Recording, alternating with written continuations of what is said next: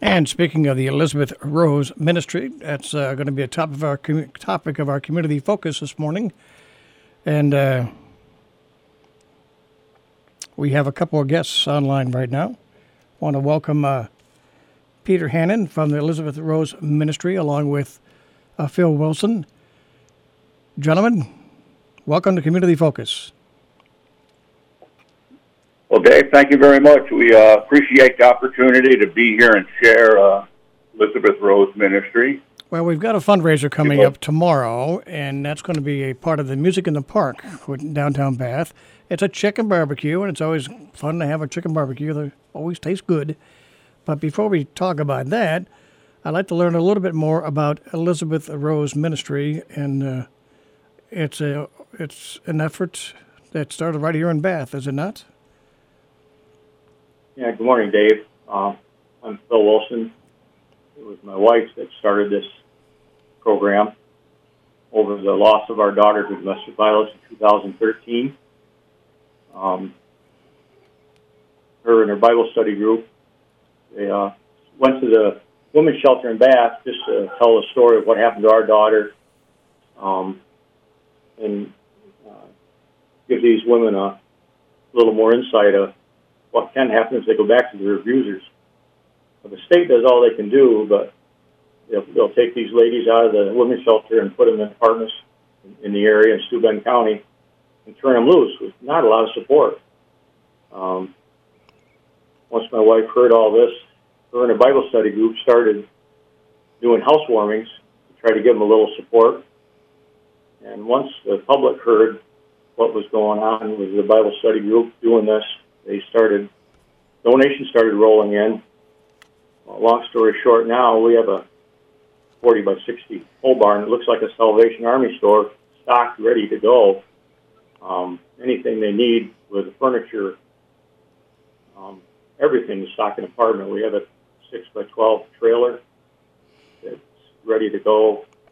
I would imagine uh, one of the things you got to do is maybe do you help them find places to live? Is that something that's part of? Well, that the the, the state does that to a Okay. certain point, but we also do that. But now we get calls out of the blue that's even not even affiliated with the state. Um, so, uh, unfortunately, I lost my wife to cancer here two years ago, but the core of very strong core of Christian ladies are carrying this on, and we have a board. It's a very valuable service, all volunteers. So that's why it's flourishing so much. People see that um, everything's volunteer. We have estates don- um, being donated.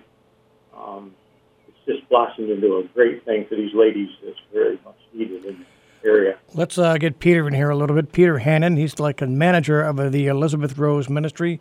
Peter, uh, tell me a little bit uh, what your role is and what you try to provide. So uh, my role really is assisting uh, all of the uh, the ladies in any way I can, um, helping you know pull things together, organize stuff, uh, make sure things are moving along, uh, and then of course a lot of the stuff that we're doing is heavy, um, so it is nice to have some men around picking stuff up and uh, and lifting. Uh, but for the most part, it's helping organize and uh, getting things together and uh, and a support for them, whatever support they need. Now, this uh, did are there regular meetings that uh, you offer, or or or not? I'm not sure Yeah. how that part works. Yeah, we have uh, we have regular board meetings. I'm going to say we pro- we probably meet uh, four or five times a year, and the board meetings maybe uh, a little more than that. Uh, and then, of course, we put together committees like for this fundraiser, the chicken barbecue. We've had several meetings on that. Um, Well, COVID really changed uh, over the last two years, just like everybody's. Um, it confined us to not being able to meet.